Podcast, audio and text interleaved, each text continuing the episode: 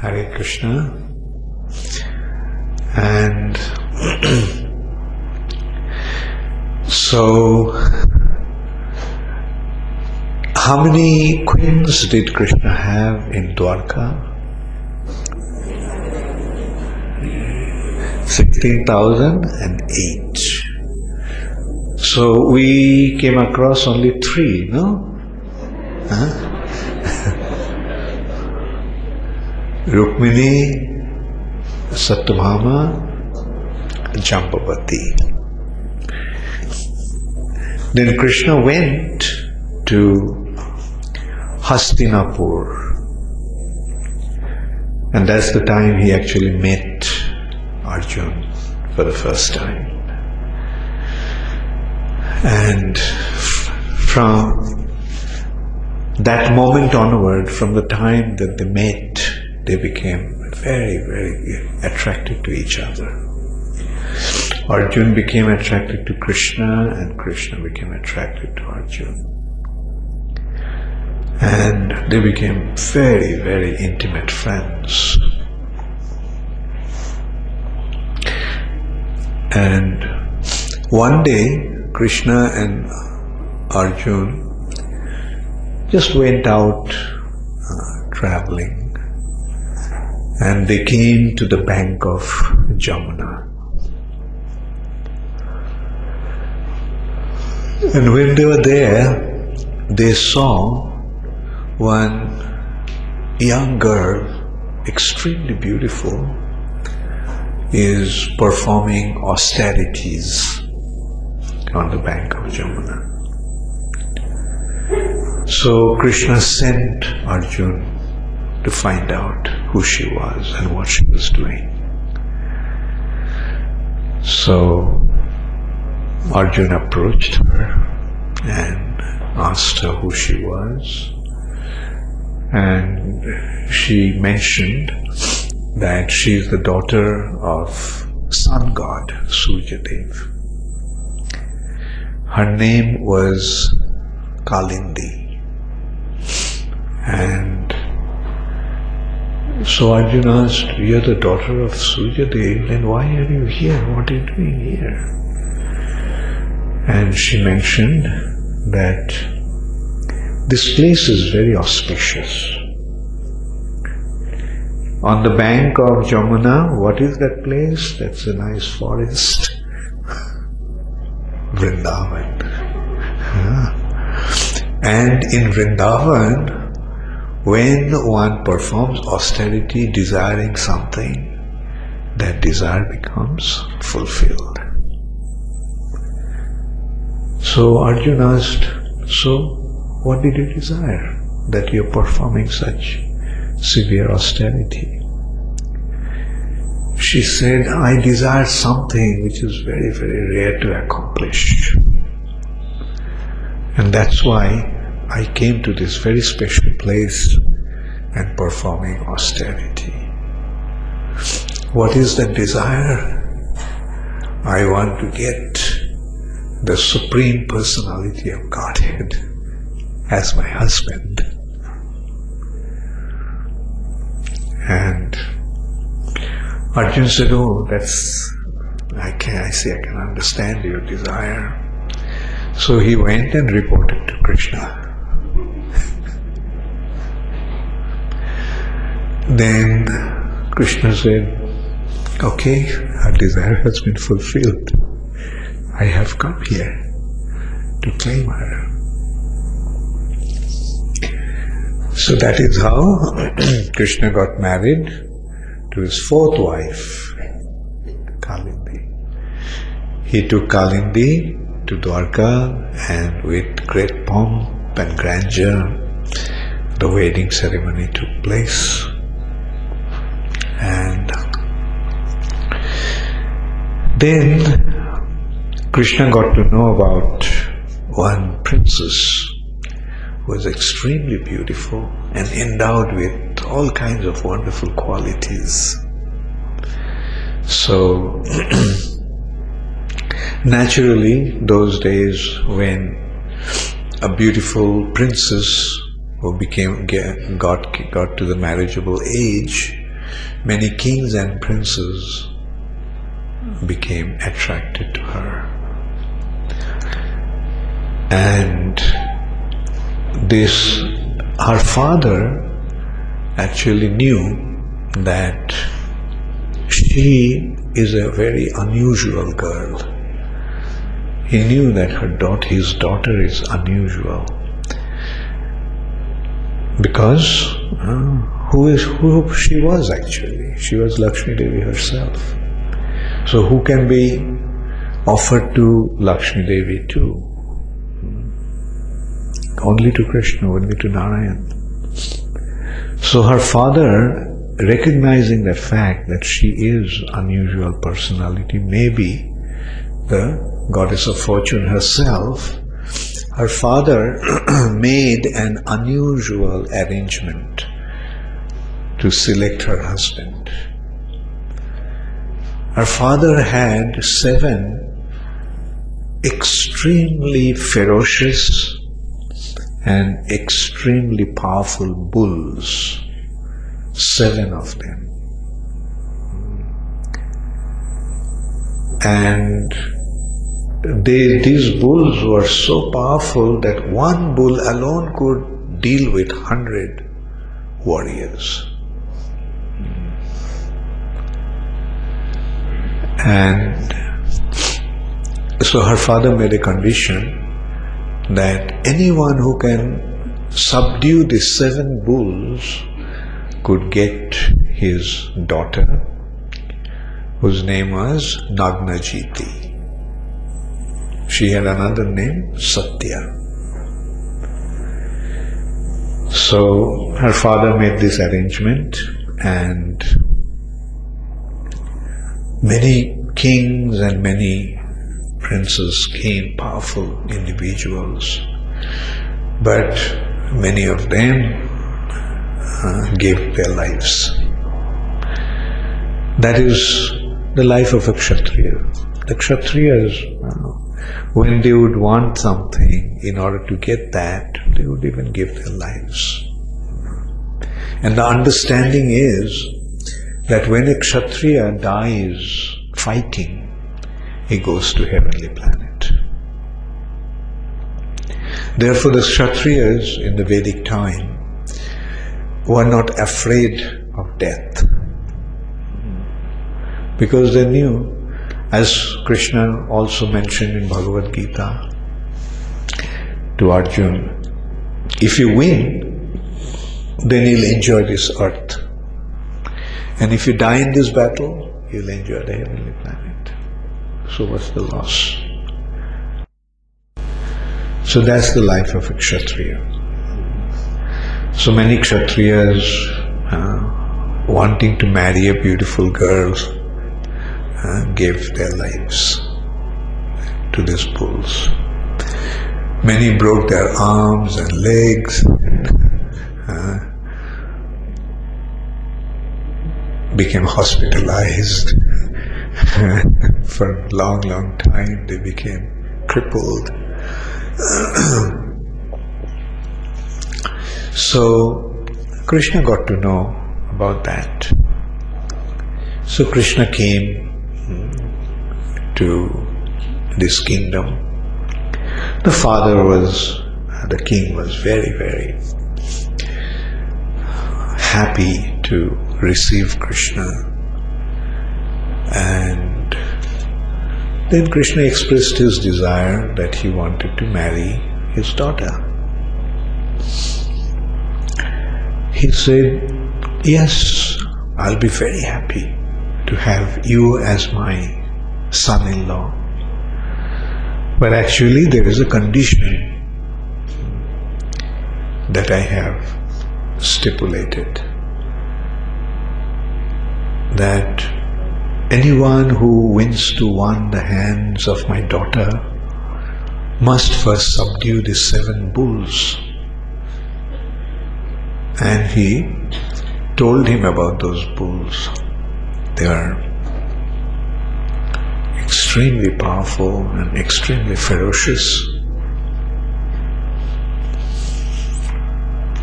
Krishna says, Don't worry, I don't mind. facing those.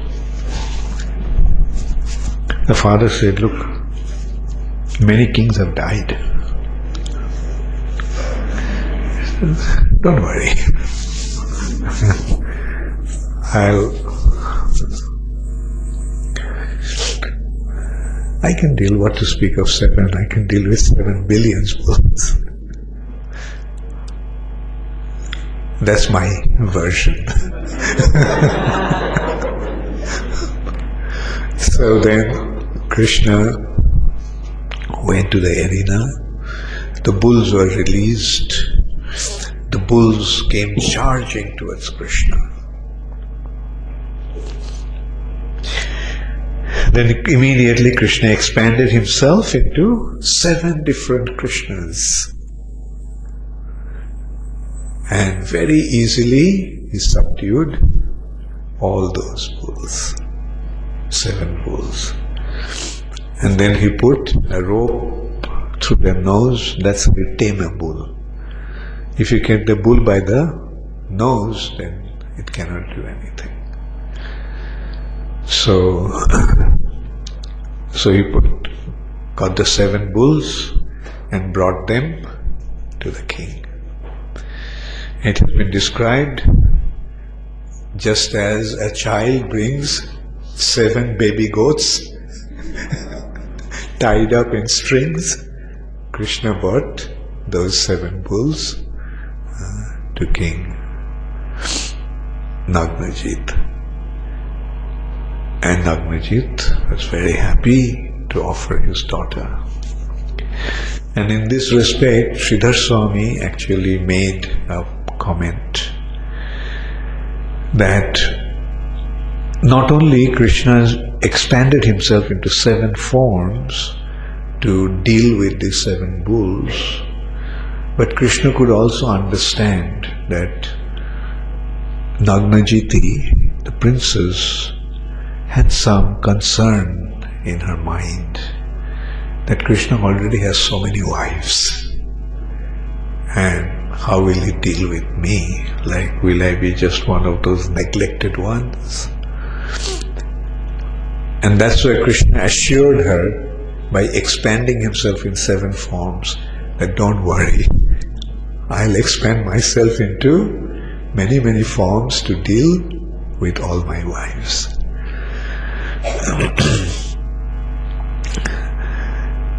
Then Krishna heard about another beautiful girl, another beautiful prince from a very special kingdom called Avantipur.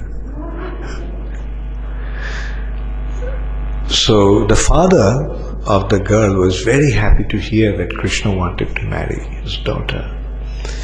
But her brothers were uh, opposed to that idea.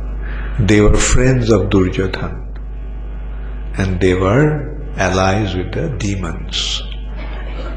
Their names were Binda and Anuvinda. So they were opposed to this and they, like Rukmi, wanted to get her married to some other demoniac king. But Krishna came and stole that girl, took her away. All the kings gave the gave a fight, tried to stopping him, but Krishna defeated all of them and took this girl to Dwarka and made her his queen, one of his queens, and that was Mitravinda. then another girl that Krishna got married, another prince was Bhadra.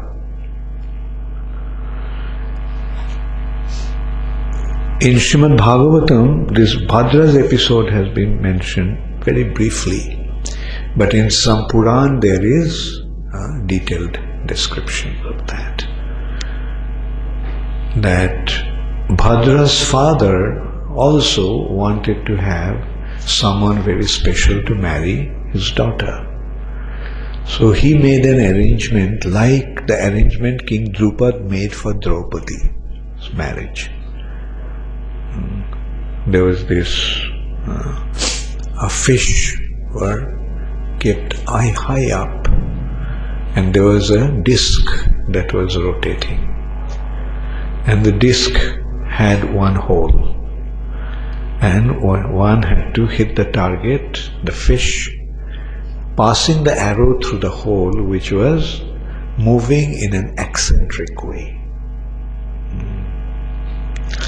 Looking down on the reflection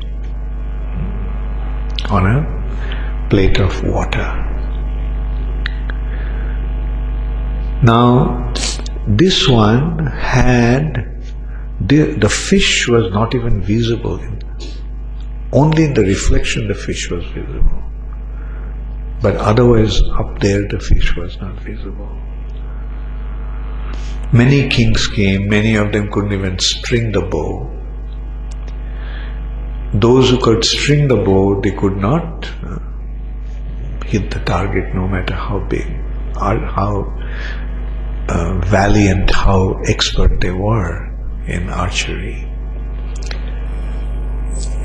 But Krishna came and he hit the target.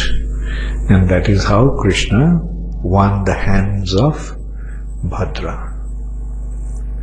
How many we got? Did you keep count? Very good.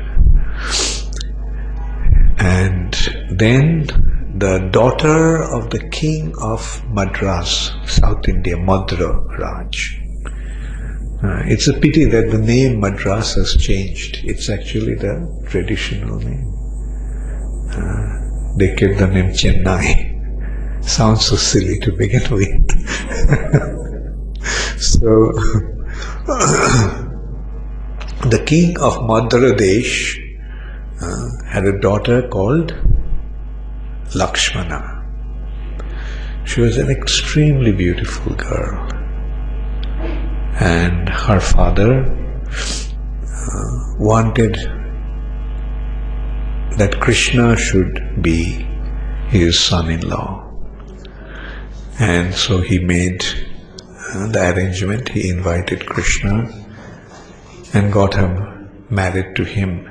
But even then, although uh, he was invited, but the other kings who were envious and eager to win Lakshmana, because as I mentioned, that the kings are always attracted to beautiful princesses.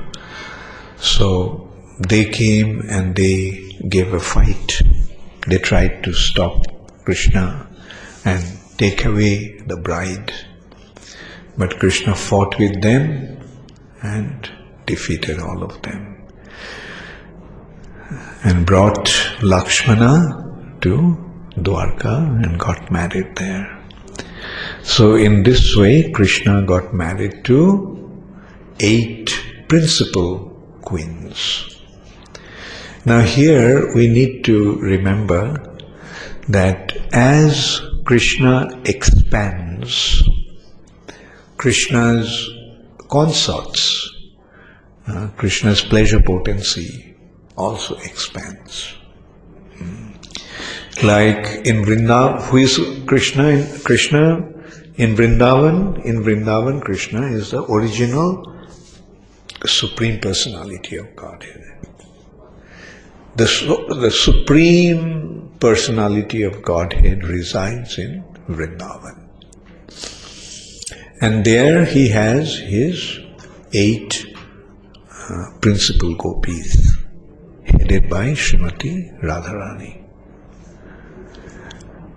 And when Krishna expanded himself into Basudev, uh, then these eight go principal gopis came as uh, eight principal queens. And there were, you know, Krishna danced with 16,000 gopis. So all those 16,000 gopis also expanded and became the queens of Krishna in Vrindavan, uh, uh, Dwarka. In Vrindavan, they are the gopis. In Dwarka, they are mohishis. Mohishis means queens. Hmm. The principal queens of Vrindavan uh, are these eight personalities.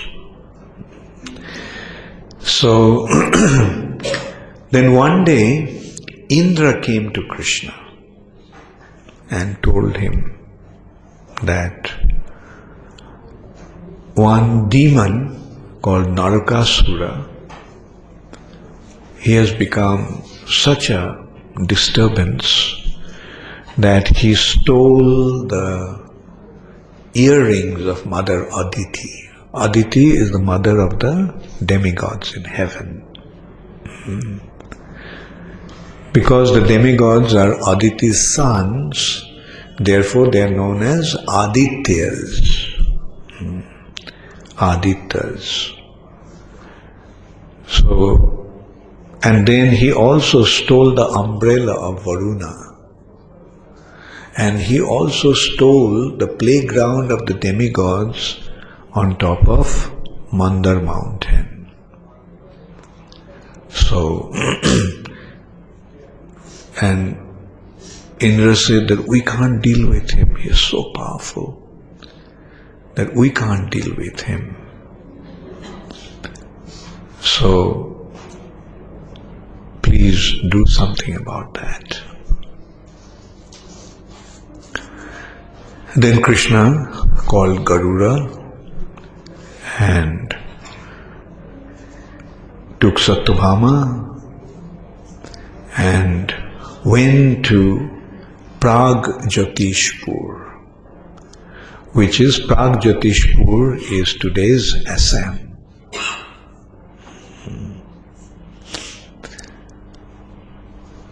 And there, uh, his kingdom was actually uh, protected or covered by a mystic net that nobody could penetrate. So it is called Murapasha. But Krishna, hmm, with his sword, he cut that mystic spell, entered into the city. And the city was protected by a demon called Mura demon. He had five heads, extremely powerful. So he attacked Krishna. So he attacked Krishna with his mess and then uh, he fought. Uh, he first he tried to strike Garuda, uh, but when he struck Garuda with his mess, Garuda did not even feel anything. That is how powerful Garuda is. Uh, you know how powerful Garuda is? Just to give an example. When the dem- demigods and demons, devas and danavas, decided to charm the milk ocean, then they decided to make uh, the Mandar mountain as the churning rod and they uprooted Mandar mountain and they were carrying it to the milk ocean. And after carrying it for some distance, it was so heavy. They were jointly, all the de- demigods and all the demons were carrying it. Hmm. But they dropped it. And many demons and many demigods died being crushed by that. So when their endeavor was foiled in this way, then the Lord came riding on Garuda, and with his left hand he picked up the mountain, placed it on Garuda's back, and Garuda flew to the milk ocean. So that is how powerful Garuda is. Or in one hand, we can say that is how powerful one becomes when one becomes empowered by the Lord. Not that Lord Himself is powerful, but His assistants, his servants, his devotees also become extremely powerful by the mercy of the Lord. So he came uh, with Garuda, although he struck Garuda, but nothing happened to Garuda. But the Lord playfully fought with him. That's what the Lord does with the demons. Uh, this is how the Lord experiences one mellow called Virarasa. Virarasa, the mellow of chivalry. You know why uh, Jai and Vijay came as uh, two, three sets of demons? Because in Vaikuntha the Lord could not experience Virarasa. Therefore, uh, they were desiring that, oh, in Vaikuntha, here the Lord doesn't experience Virarasa. We wish that we could give him a chance to experience that mellow, the mellow of chivalry, which is experienced through fighting. But in Vaikuntha, nobody fights with the Lord. So that was the principal cause of Jai and Vijay becoming demons. They desired and then the four Kumaras came, cursed them, and then they were cursed that uh, they will go to the earth planet, or they'll go to the material nature, and then there uh, will become enemies to the Lord. So we can see that it is actually Lord's divine arrangement that the demons fight with him.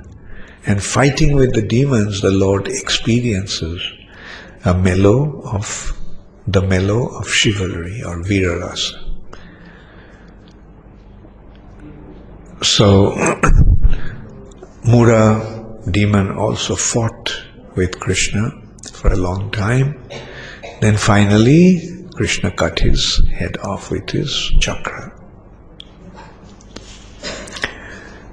Then uh, Narakasura became very, very angry that one of his chief associates been killed by an intruder. So he sent his army to fight with him. Krishna uh, took care of them also. Then Narakasura himself came to fight. And they fought for a long, long time. The Lord fought with Narakasura for a long time. Narakasura was extremely powerful. And who was Narakasura actually?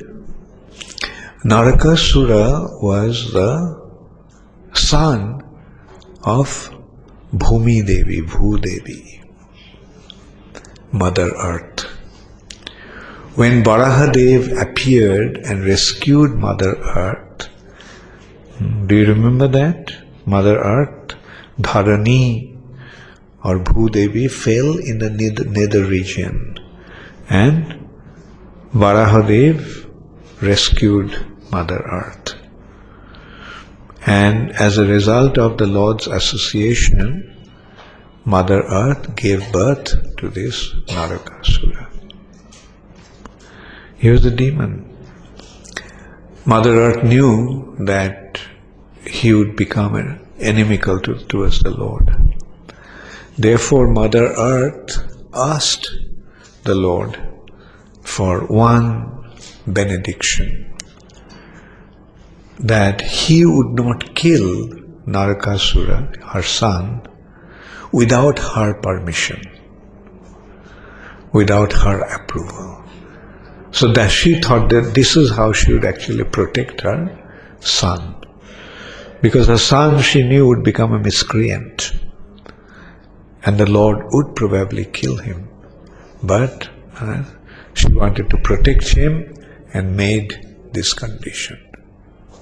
And that is why Krishna took Satyabhama with him. Who is Satyabhama? Uh, Sri Devi, Bhudevi, uh, right? Krishna's two expand uh, two consorts, Sridevi is Lakshmi, Rukmini. Bhudevi is Satyabhama. So when the fight was going on and then Narakasura released one weapon which was invincible. Of course, it's Lord's pastimes, nothing can actually subdue the Lord. But Satyabhama seeing that cried out, kill him, kill him, don't spare any more time. And then Krishna chopped his head off. So, remember, the condition was that without her permission, she wouldn't kill. And that's why when Satyabhama said, kill him, kill him, Krishna got the permission and killed him. Now, this Narakasura kept 16,000 princesses in his prison. And so Krishna then released all those 16,000 princesses. And they were, when they saw Krishna, they were struck with, uh, with appreciation for his beauty, for his valor.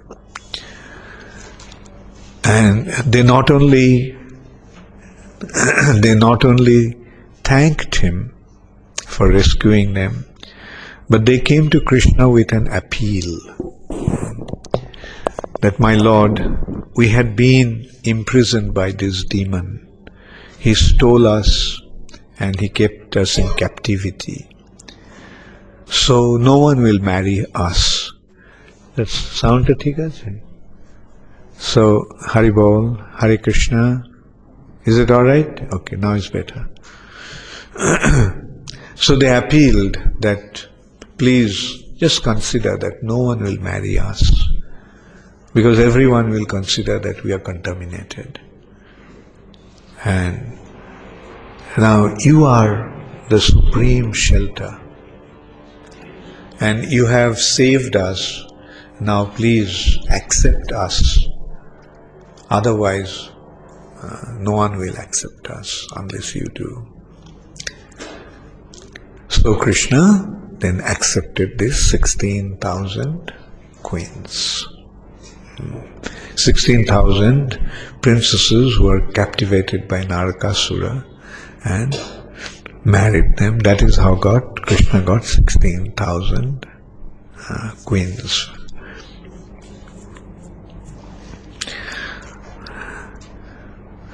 Narad Muni became curious when he got to know that Krishna got married to 16,000 queens. Eight is understandable. 16,000.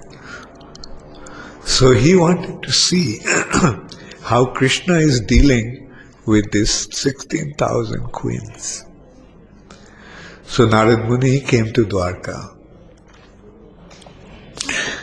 and he saw that for 16,000 queens, Krishna has created 16,000 palaces. All the palaces are equally opulent. And then, uh, first he went to Rukmini's palace.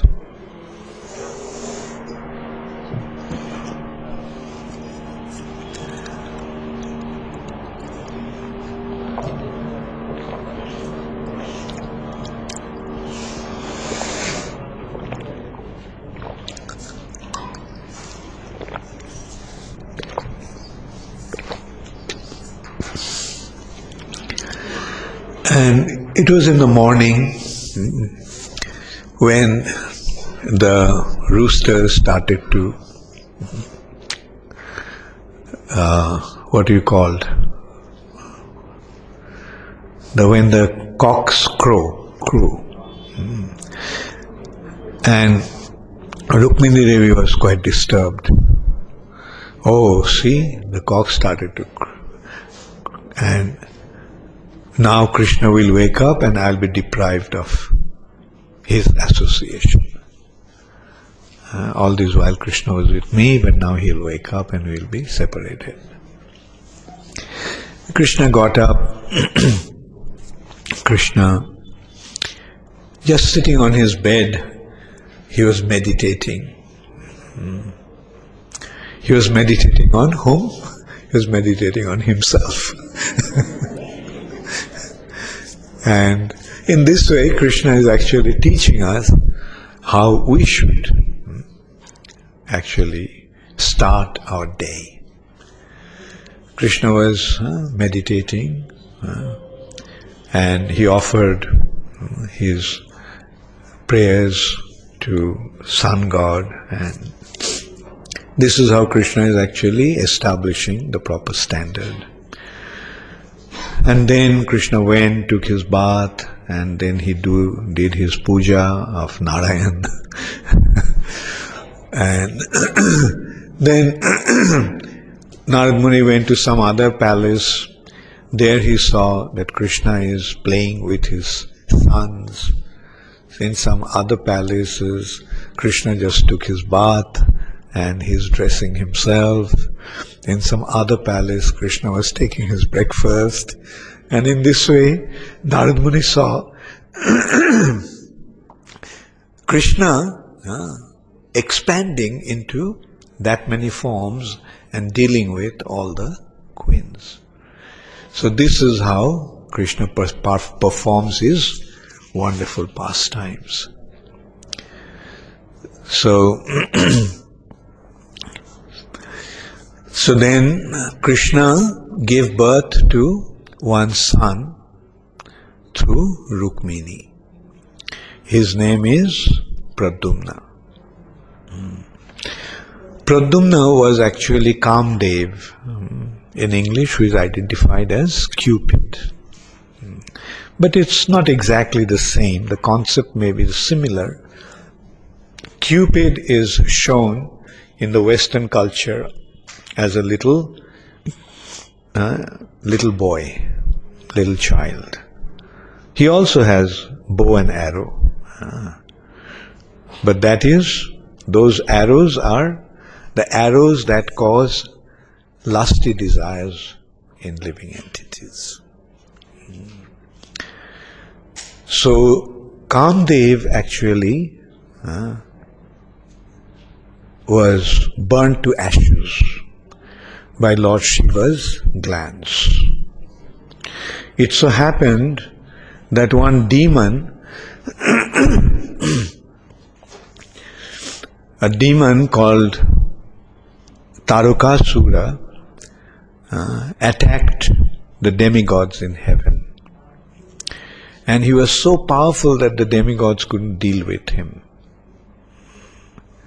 So they went to Lord Brahma and asked, Look, you have given you benediction to this demon and he became so powerful that we can't deal with him anymore.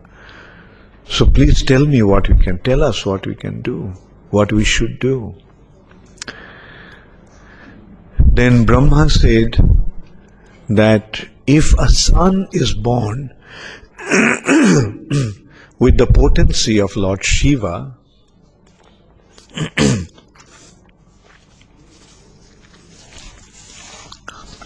if a son is born with the potency of Lord Shiva, that means if a son is born out of Lord Shiva, then uh, he can actually defeat Tarakasura.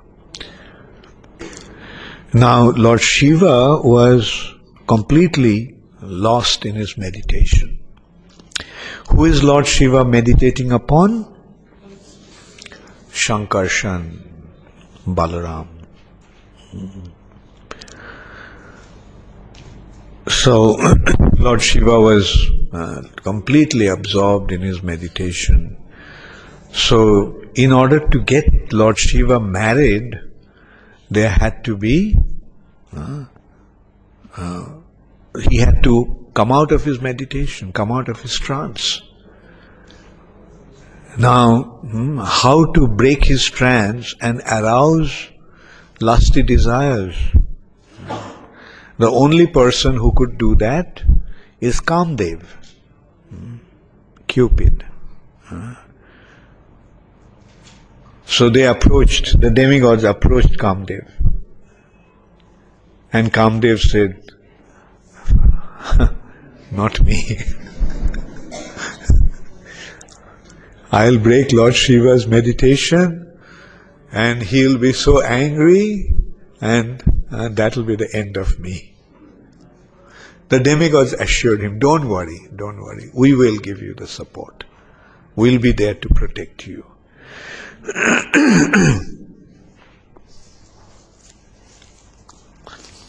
so, being assured by them and persuaded, Kamdev finally agreed to go there where Lord Shiva was meditating in Mount Kailash.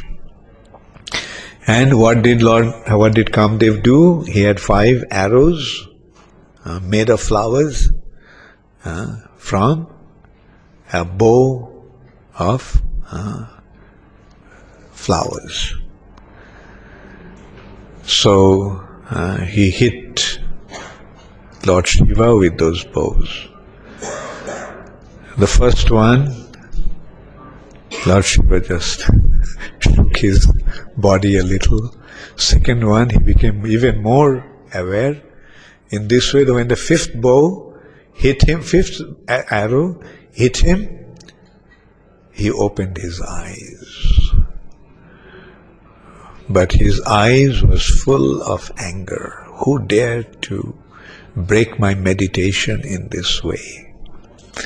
And his glance fell on Kamdev, uh, lust personified. And he got burned to ashes immediately. So this is how Kamdev has another name, Ananga. Ananga means uh, one who doesn't have anga or body, one who is without a body. So this is how Ananga uh, lost his body. And this Kamdev uh, was born as the son of Rukmini. Now, there was a demon called Sambarasura. And Sambarasura got to know uh, from Narad Muni that Krishna's son, Pradyumna will kill him. He actually asked Narad Muni when he came, Narad Muni was traveling, he came across Narad Muni and he asked Narad Muni, Can you please tell me whether somebody will be able to kill me? He said, Yeah, for a long time you will be invincible. But when Krishna comes and he'll have a son whose name is, whose name will be Pradyumna, and he will be the one who will kill you. So Sambarasura was waiting uh, and he saw Krishna came to this planet. Krishna got married. Krishna gave birth to a son. What's his name? Pradyumna. So he did, decided this is the one who is going to kill me. Okay. So what do the demons try to do? Uh, they want to prevent, they try to prevent their death by hook or by crook most of the time, most of the time by crook. so he, when Pradyumna was born, when Pradyumna was just six days old, uh, Bhagavatam here says that before he was ten days old. But uh, our previous Acharya, Sridhar Swami, commented in his commentary that uh, at that time uh, Pradyumna was six days old. Bhagavatam says when he was not even ten days old. But he makes it more precise in his description that when he was only six days old, he stole the baby. Now see the amazing thing, huh? like the Lord comes and performs his pastimes But often these pastimes are apparently so painful. Hmm. Apparently so painful. Now, this is how we can see that this is how the Lord actually teaches us. That no matter how painful the situation is, don't worry about it. Hmm. Because eventually everything will become auspicious. For the time being, something may be difficult, but do not become overwhelmed with those difficulties. So, in this way, he. Uh, so we can see these pastimes. Uh, his firstborn got stolen by a demon. How will you feel, mothers, if your child got stolen by somebody? Uh, I mean, it would be extremely uh, devastating. So we can see the condition of Rukmini at that time. Uh, she is the queen of Krishna, but she is suffering in this way. Uh, therefore, uh, Krishna is teaching us uh, that do not be worried about the suffering condition. Look, what I face. And actually, Krishna himself went through all kinds of inconceivable situations. Uh, like if you look at it, uh, a normal child is born under so much care and uh, and so much care and attention. Uh, goes to a mother goes to a nursing home, or those days uh, the the midwives used to come and uh, all kinds of wonderful arrangements used to make for the childbirth. But when the Lord came, uh, his mother gave birth to him in a prison when nobody was attending him, attending her. So this is how the Lord is actually teaching us. Don't worry about the material condition, material difficulties. Because the material nature is a place of suffering. So be prepared to suffer when you are here. And we'll come into another situation later on. Uh, a question Parikshit Maharaj asked, very pertinent question actually. He asked Sukadev Goswami, Krishna is the husband of Lakshmi Devi. Krishna is the source of all the wealth. Uh, Krishna is the supreme proprietor and supreme enjoyer. Whereas Lord Shiva does not even have a place to stay. He doesn't even have clothes to wear. Not that he doesn't have a place to stay or he doesn't have clothes to wear, because he's so detached that he's totally unconcerned about all those.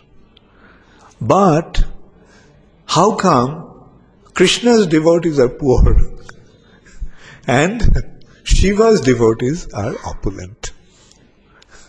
Isn't it quite a pertinent question? Now don't get worried. don't get into anxiety. Oh my God, will I become poor? and uh, better to become a devotee of Lord Shiva. Anyway, uh, I will deal with that question afterwards. It will come. So, uh, uh, so see, Rukmini, the principal queen of Krishna, the first child is born, and that child is stolen away by a demon. And Sambarasu took that child and threw the child, threw the baby in the ocean. And uh, Sambarasu thought, okay, now he'll die. And he went away. But a big fish swallowed that baby. And although the fish swallowed the baby, the baby didn't die because he was Krishna's son. A fisherman caught that fish.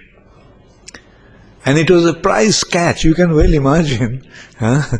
the fish that can swallow a baby like that, how big the fish must have been. Uh, so the fisherman decided that this fish is a right gift to Sambarasura, the king. Uh, so he, with great uh, jubilation, awarded this fish, and Sambarasura was happy to see, wow, big fish, a big feast. and then he gave it to his head cook uh, to cook that fish. So head cook took that fish to his uh, kitchen, and as he cut open the belly of the fish, he found a baby, and the baby was still alive. So there was an assistant in the kitchen who is to cook sabji and rice for Sambarasura. Her name was Mayavati. So the head cook gave this baby to Mayavati. Said, You please rear this child. I've got some nice gift for you. So Mayavati actually is Kandarpa or Kamdev's wife, Rati.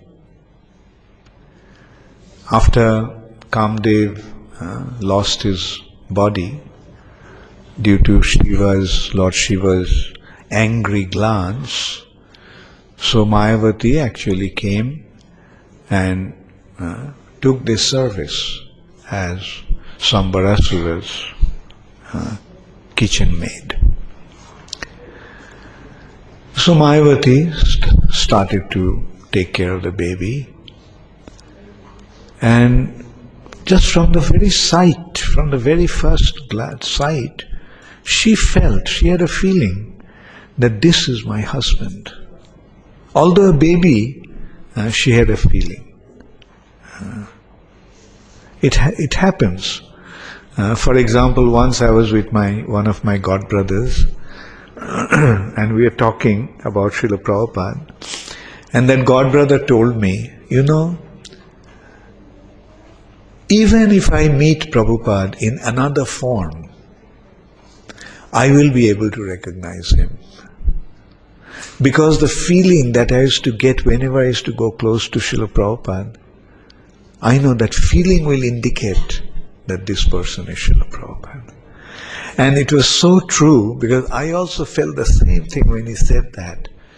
That when I also uh, went to Srila Prabhupada or be around Srila Prabhupada, there was a certain feeling in the heart, an, an unusual feeling which I never felt before towards anyone. Uh, it's a unique feeling, an unusual feeling. And when he told me that, it just occurred to me, yeah, how true it is. So even though Prabhupada may come in another form, uh, I'll be able to recognize Srila Prabhupada because that feeling will indicate that it is him. And in a way, anyway, I'm admitting it frankly as I'm talking to you all. Like even when I, nowadays when I dream about Srila Prabhupada, the same feeling comes back, even in dreams. Anyway, so from that I can understand what this means when it is described that Rati, just by seeing the child, recognized that this is her husband. And she started to rear the child. And in a very short time, the child uh, assumed its youth. And when the child became youth, then Rati uh, started to deal with him as a lover. So Kandarpa, Pradyumna, asked her that you are my mother. Now, why are you appro- approaching me and dealing with me in this way? So then she admitted, she said, actually, uh, you are the son of Krishna and Rukmini. And this is what happened. This Sambarasura, knowing that you are his arch enemy, you are going to kill him, he threw you in the ocean. And a fish swallowed you. And hmm, this fish was caught by a fisherman, presented to Sambarasura, and when it was brought to the kitchen by the head cook and cut open its belly, you came out from there. But actually, you are my, I am your wife. I am Rati. You are Kamdev, who were burnt to ashes by Lord Shiva's glance. Now you have appeared as the son of Krishna, Pradyumna. Now kill this Sambarasura because it's destined that you will kill him. So Mayavati uh, then taught Pradyumna a mystic mantra called Mahamaya and told him that Sambarasura knows all mystic magics. Therefore, it is difficult to fight with him because sometimes he appears, sometimes he disappears, sometimes. So, with his mystic spell, he completely bewilders hmm, the opponent and kills him. But this mantra, this Mahamaya mantra, uh, will destroy his magic spell. And then he'll have to fight with you face to face. And then uh, you um, kill him with this. She gave the weapon called Pashankusha. With this weapon, you cut his head off. So Pradyumna then went and challenged Sambarasura. Sambarasura was quite surprised. Why are you attacking me? Why are you challenging me? Then he said that I am the one whom you threw in the ocean. So when you dealt with me, when I was an innocent newborn baby, then what kind of a behavior do you expect from me? And Sambarasura was telling that you have been brought brought up with my uh, my food, eating my food. So instead of being gra- grateful to me, you are just becoming inimical towards me. So then Pradyumna told him that you call me, huh? you asked me to be grateful when you threw me in the water, ocean, huh? when I was just a newborn baby, stole you from my parents' house. So here I am. I'm going to take care of you. So true to uh, Mayavati's words, Sambarasura started to display all kinds of mystic power magic spells. He was fighting, fighting, and then uh, when he cornered Ambara, Sambarasura, just disappeared. And then he appeared all of a sudden from his back. And then he saw there are many, many Sambarasuras. Uh, and he didn't know which one is which one, which one is the real one. So he was actually, Pradyumna was completely bewildered at that time. I mean, seeing all his mystic display. So then uh, Mayavati cried out, My Lord, I told you to use this Mahamaya mantra. Then Pradyumna came back to his senses. And he started to chant the Mahamaya mantra and Sambarasura's magic spell uh, disappeared.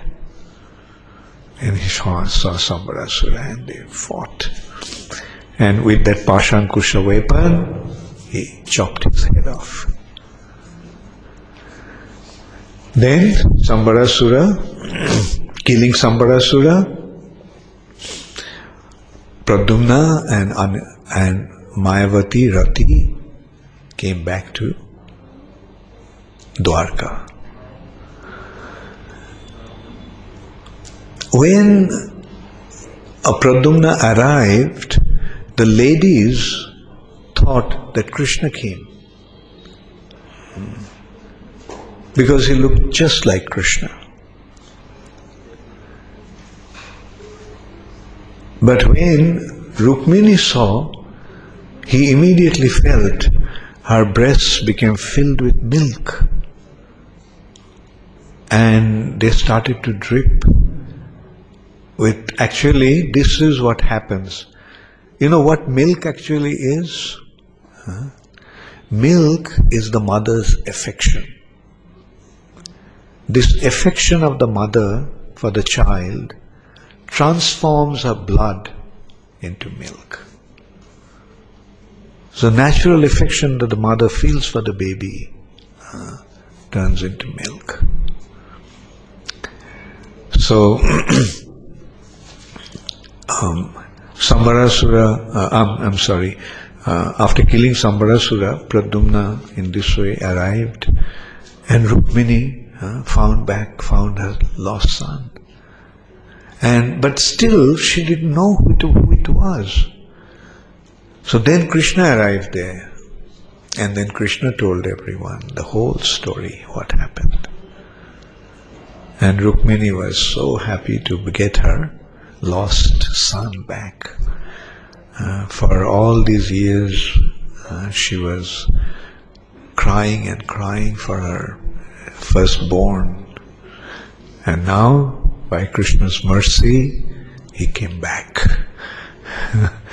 so,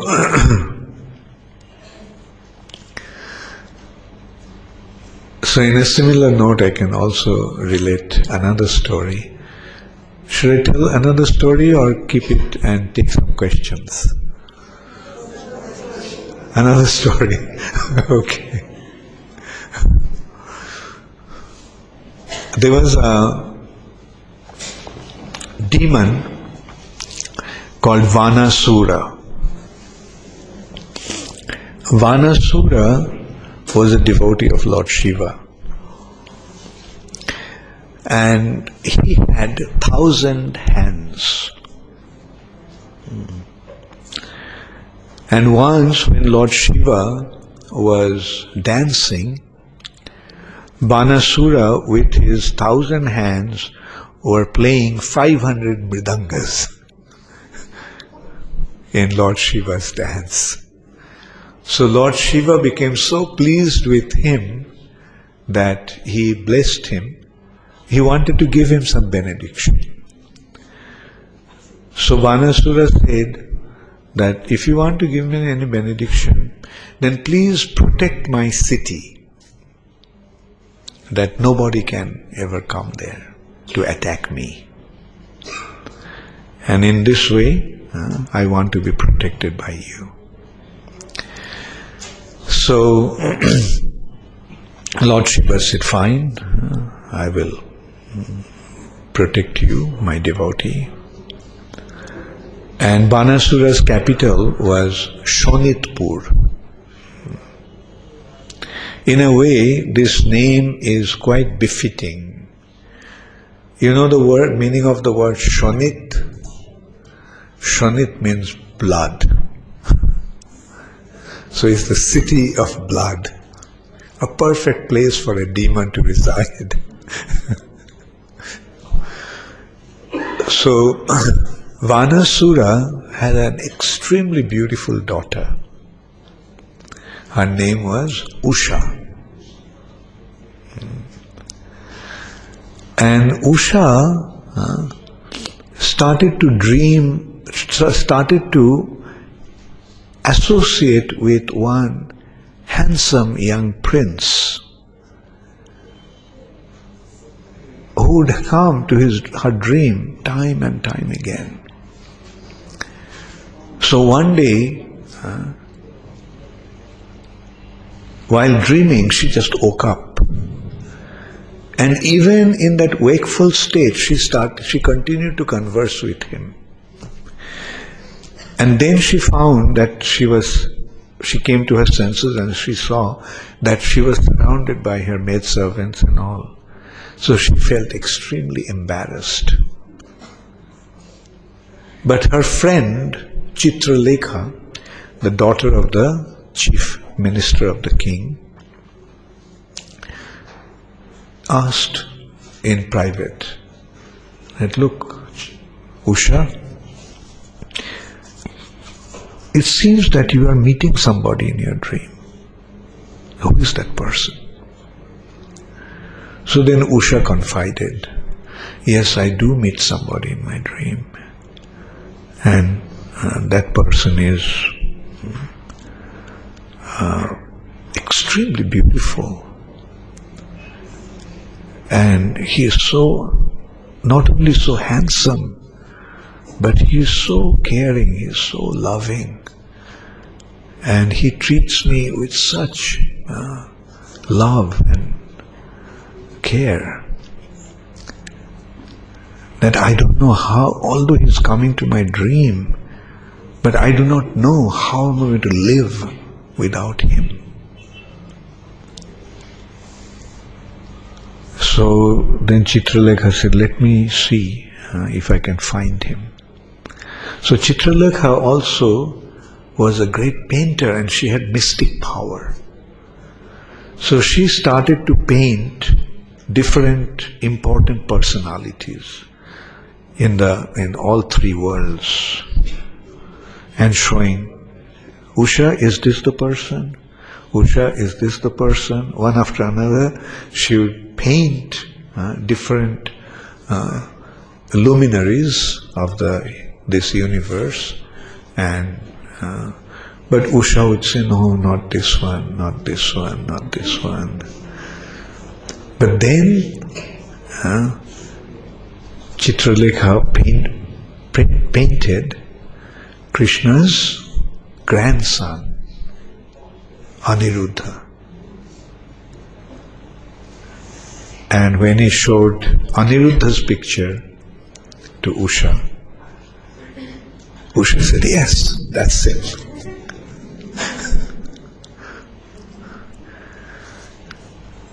So Chitralekha said, Look, I am your friend, so I'll help you hmm, to meet this person. Saying that, Chitralekha that night she flew all the way to Dwarka. And when Aniruddha was sleeping, in his sleep, she brought him to Shonitpur to the palace of Vana, uh, where uh, Usha was. So, in this way, Usha and Aniruddha met in uh, the inner chamber where only the women can enter.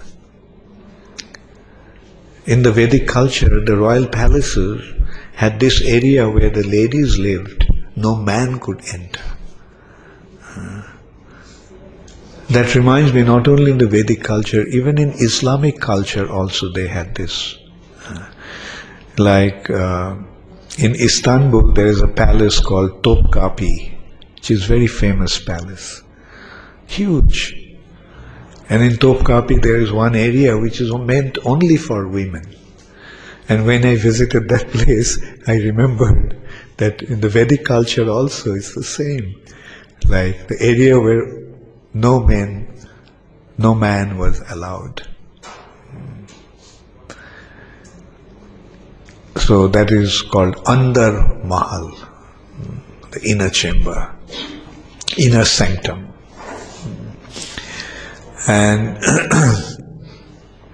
so he uh, he was the only man there and associating in private in Usha's inner chamber. Even the maidservants of Usha could not uh, detect that Aniruddha was there. Only Chitralekha knew hmm, that Aniruddha was there with Usha. And in course of time, the maidservants note, started to notice the symptom of uh, uh, conjugal relationship in the body of Usha. So they became worried that how she is here, she uh, no man is allowed here, then how come she's developing these symptoms? So they reported to the Queen Mother. So Queen Mother also came and she also saw that uh, their suspicion was appropriate. So she reported to the king. So Banasura immediately came out. And when he came to Usha's chamber, Usha's area of residence, he found that Usha is playing dice with a boy, with a man. So he was furious and he told his guards, bodyguards, kill him. So, in that inner part of the lady's chamber, there was no weapon. So, Aniruddha could just get hold of one iron rod. And just picking up that iron rod, he wiped out all the bodyguards of Banasura. And then Banasura became furious. So he fought with Aniruddha. And he also couldn't subdue Aniruddha. He was so, Aniruddha was so powerful. Naturally, Krishna's grandson, that means uh, Krishna's own expansion. So then he used Nagpash, hmm, the snake uh, uh, bond, and with that he captured Aniruddha and put him in prison. So the residents of Dwarka, the residents of uh, the palace, became very worried that Aniruddha is missing. Hmm. So they got very worried. What happened? What happened? Previously, they already had experienced Pradyumna's disappearance, and now Aniruddha also disappeared. What happened? So then Narad Muni uh, came and reported that this Vanasura has captured Aniruddha and put him in prison. So hearing that, Krishna became furious. Said, How dare he put my grandson into prison? So he immediately wanted to go there and attack. So Balaram also joined him with the army. And uh, as I said, Sanitpura was being hmm, protected by Lord Shiva and his associates. So Lord Shiva came with his entourage. Kartikeya, Ganesha, Bhutas and Pretas and Pishachas. and a terrible fight ensued. But Lord Shiva hmm, was defeated. Then Banasura came out himself to fight. Uh, and when this battle was going on, hmm, Balaram was dealing with Lord Shiva, Krishna was dealing with Banasura, and then at one point, Krishna released his Sudarshan Chakra. And Sudarshan Chakra kept on chopping Banasura's hands. How many hands he had? One thousand hands. And when uh, Krishna chopped off uh, 996 arms of Banasura, Lord Shiva fell at Krishna's feet and begged uh, his disciples, his devotees, life. And he said, please spare just these four hands. Let him have these four hands and let him survive. And Krishna uh, agreed and then Lord Shiva was very, very lamenting. He said that, My Lord, uh, like often I forget who you are. And forgetting your identity, I even dare to fight with you, thinking that I am the greatest. So please forgive me. So this is how uh, Aniruddha and Usha, Aniruddha was rescued. Then Vanasura happily offered his daughter to Aniruddha and in this way Aniruddha got married to Usha. And this, these are the wonderful activities of Krishna and his family members in Dwarka. Hare Krishna. So I'll take a few questions and then we can have a little kirtan before we end.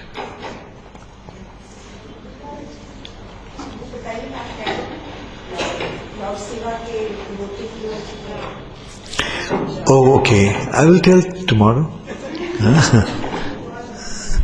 yeah. Oh, you're going tomorrow. Then you have to stay.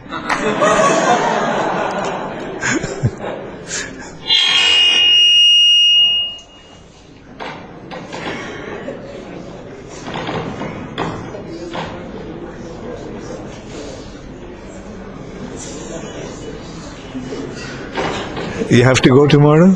Now this mic also is not working. you have to go tomorrow, yeah? Okay, I'll tell you the story. This is coming at the later part of Bhagavatam. That's why I was just trying to go in uh, in order, sequence. As I mentioned, huh, Parikshit Maharaj asked Sukadeva Goswami this question that why Vishnu or Krishna's devotees are apparently poverty stricken. Well, Krishna is mm, the source of all wealth. Mm. Whereas Lord Shiva, he is apparently has nothing whereas his devotees are so opulent. So, in response to that, Sukadeva Goswami mentioned that yes, Krishna is the supreme personality of Godhead. He is he possesses everything. Hmm. Lakshmi Devi is his eternal consort, who is the source of all wealth. But Krishna's devotees, because they are not interested in material things, they don't want anything material. Hmm. The devotees of Krishna do not want to enjoy in the material nature. They want uh, only Krishna and service to Krishna. And they derive their joy by serving Krishna. Whereas Lord Shiva is the source of false ego. And Lord Shiva is the controller of different elements of this material nature. Hmm. Therefore, those who want material things, they approach Lord Shiva. Another thing is, Lord, why Lord Shiva is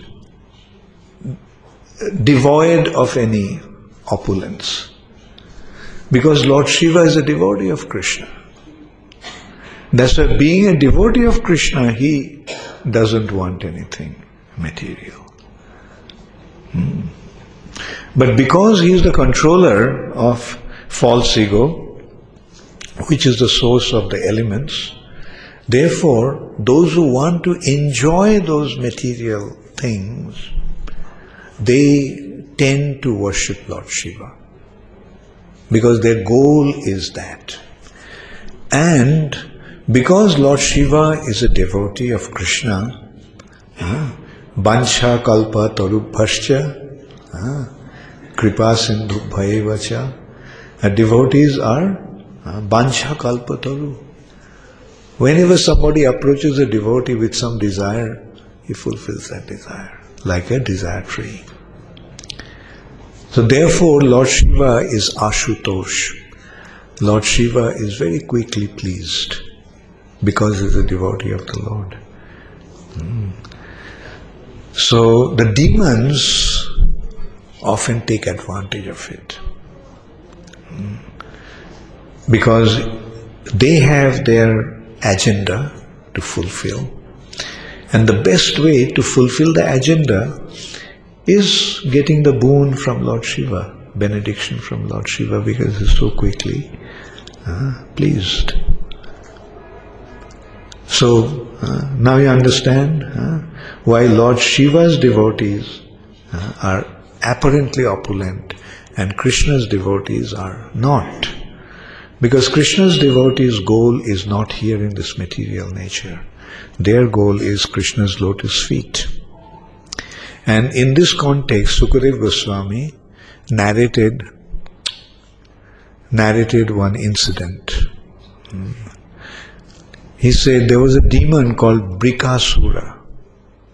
Hmm. Brikasura was a devotee of Lord Shiva, hmm. So called devotee. like, uh, and he started to cut his own flesh and offering it to the sacrificial fire to please Lord Shiva. Om Namah Shivaya. Om Namah Shivaya. Cutting his own flesh and offering. Lord Shiva didn't come. Probably he was disgusted. what, is, what this guy is doing? But finally, when he was about to chop off his head and offer it to the sacrificial fire, Lord Shiva couldn't help it. He just came and said, Stop, stop, don't cut your head. Tell me what you want. So, uh, Brikasura said, that give me the boon Lord Shiva said, Ask me whatever you want, tell me, tell me quickly. Yeah. So he said, Give me the boon that whosoever I would place my hand on his head, his head would crack in thousand pieces and he would die. Lord Shiva says, Granted. So Brikasura said, Yeah, true. Lord Shiva said, Yes, why are you doubting my boon? yes, I mean, let me see huh, whether it works. So he wanted to put his hand on Lord Shiva's head to check it out. And now Lord Shiva was in trouble, so he ran from there. And Brikasura also ran after him. So Lord Shiva went to all different places, but Brikasura was chasing him wherever he went. Seeing his condition, uh, Narayan became uh, concerned. Look, uh, Shiva just grants all these boons that causes him so much distress. So he appeared there, এটা ঠিক He appeared there as a little boy. And he asked Brikasura, Hey Brikasura, why are you running like this? What happened? You look so tired and in such anxiety. Tell me what happened. So Brikasura said, See, Shiva gave me this boon, and when I wanted to taste it out on him, he ran away. So I'm just trying to chase him and get him. So that little boy said, Shiva gave you a boon, are you sure? You don't know that since he had been cursed by Daksha, that he lost his potency to give any boon. that leads to another story. so he said, No, I don't know. He said, Look, Shiva doesn't have any power to give any boon. And of course, the Lord was using his Jogamaya, uh, illusory potency. And he told him uh, that, see yourself, put your hand on your head and see. And Brikasura, and his head cracked into thousand pieces and he was dead. Hmm. So, the so called devotees of Lord Shiva get different types of boons from him, but eventually that boon becomes the cause of their own destruction. Like you can see, Ravana, Kamsa, uh, they all got the boon from Lord Shiva. But ultimately, what happened? For the time being, they displayed power and uh, opulence but eventually they, are, they were destroyed by the Lord. So, what is a better proposal? Hmm? To get some momentary pleasure in this material nature and then be destroyed, or uh, become free from material attachment by developing your attachment to Krishna and attain eternal life. You know the answer. Thank you very much. All glories to Srila Prabhupada.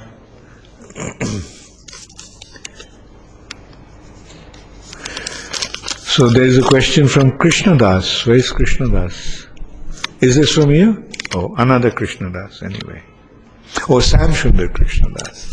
Where is Sam? Okay. Maharaj Dandavat Pranam. Please accept my humble obeisances. Maharaj, you said Satyabhama was expansion of Radharani, but now you said expansion of Bhudevi. How do we understand an uh, individual? Is it individual to be an expansion of two individuals? No, Radharani is the origin of Bhudevi. Krishna has three different potencies Shri, Bhu, and Nila. Uh, Shri is Lakshmi, and Bhudevi uh, is so Shri, Bhudevi, Radharani is expanding, from Radharani expands Bhudevi, and from Chandravali expands the Shri aspects. In South India, you will see there are two, two uh, potencies of Krishna in two sides. One on left hand side, one on right hand side. Hmm. So, Radharani, okay, in simple words, Radharani is the expansion of Satyabhama. And, I'm sorry, uh, is an expansion of Radharani. Bhudevi is an expansion of Satyabhama. Alright? So, it's not any contradiction. These personalities are origin of expansion and ultimately Radharani is the origin of everything, all Krishna's expansion, potencies. She is Radharani and then she expands in Chandravali, it's her expansion only. And all the gopis in Vrindavan are coming from Srimati Radharani.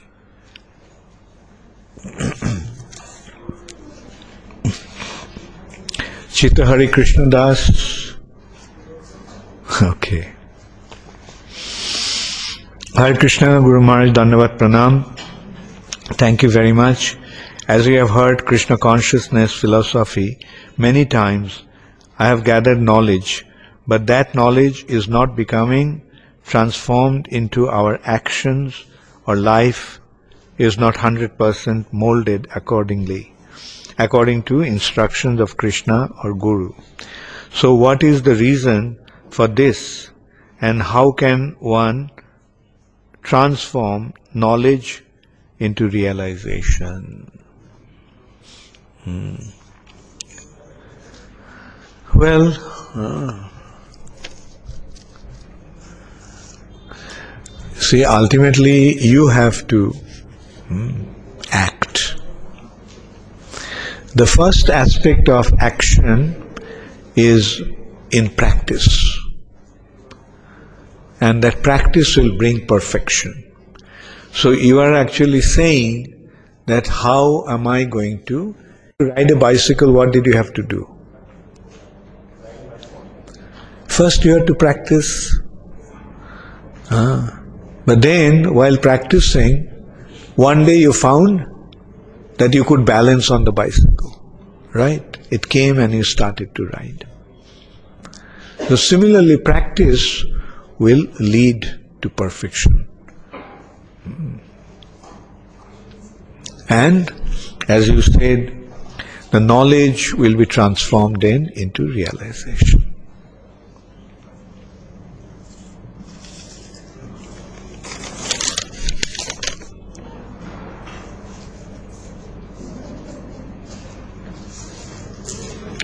Whose question is this one? Okay.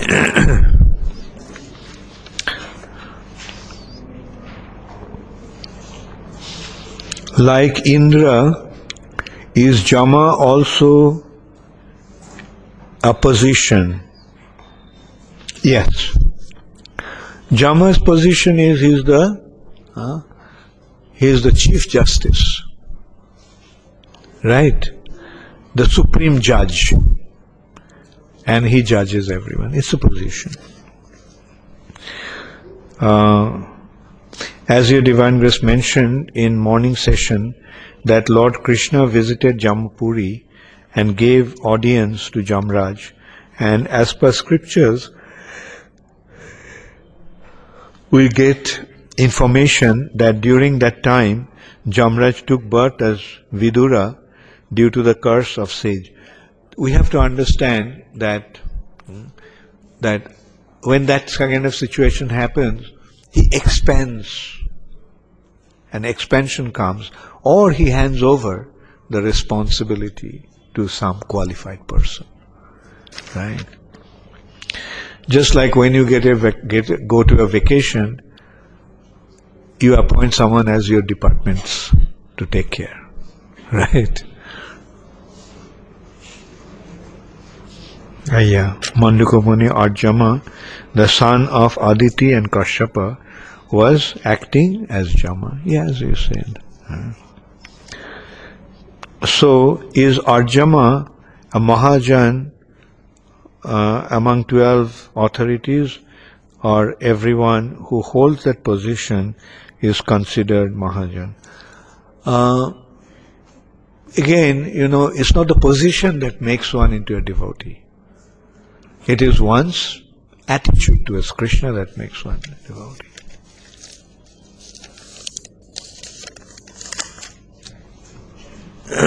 this question is from Vinit Das.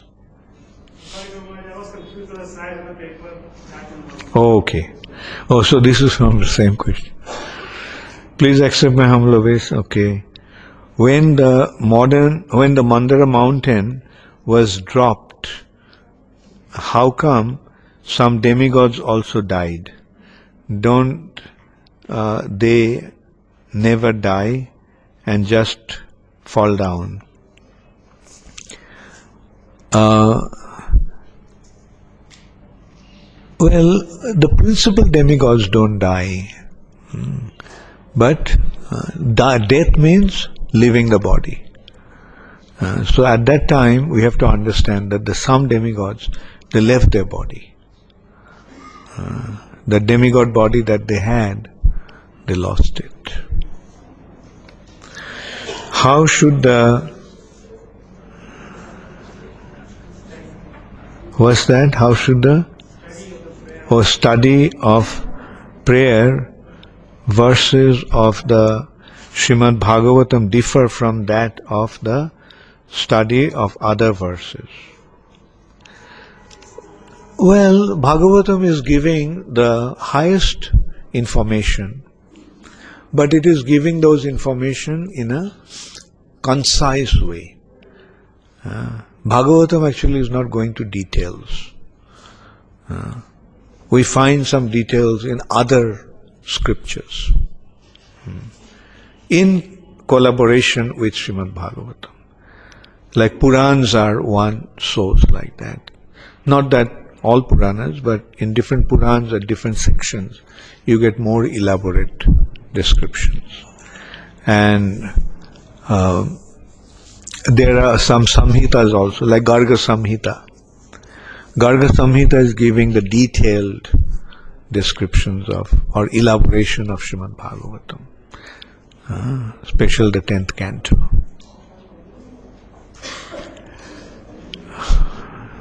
Yeah? kind of prayer was, for example, there is a section, in fourth, sixth canto, there is Hansa Bhojan. In the canto, there are prayers. So if I'm reading that verse in the Dakshinamati offering prayer, so what should I do? What should I, how should I read this to get in that bandhana, bandhana aspect of the devotional service? The prayers, just like yesterday we pointed out, the prayer, or was it this morning? The prayers of Akrura. Ah, how the prayers of Akrura is giving us the understanding of who Krishna is and how to become his devotee.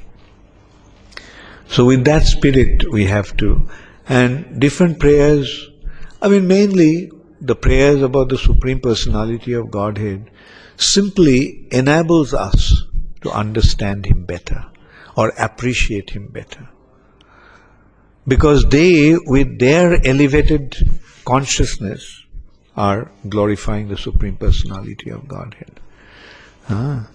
And those glorifications are factual, they are not flattery. They are factual glorification. So meditating on those glorification through those prayers, we actually benefit by understanding and appreciating the Supreme Lord. Okay, thank you very much.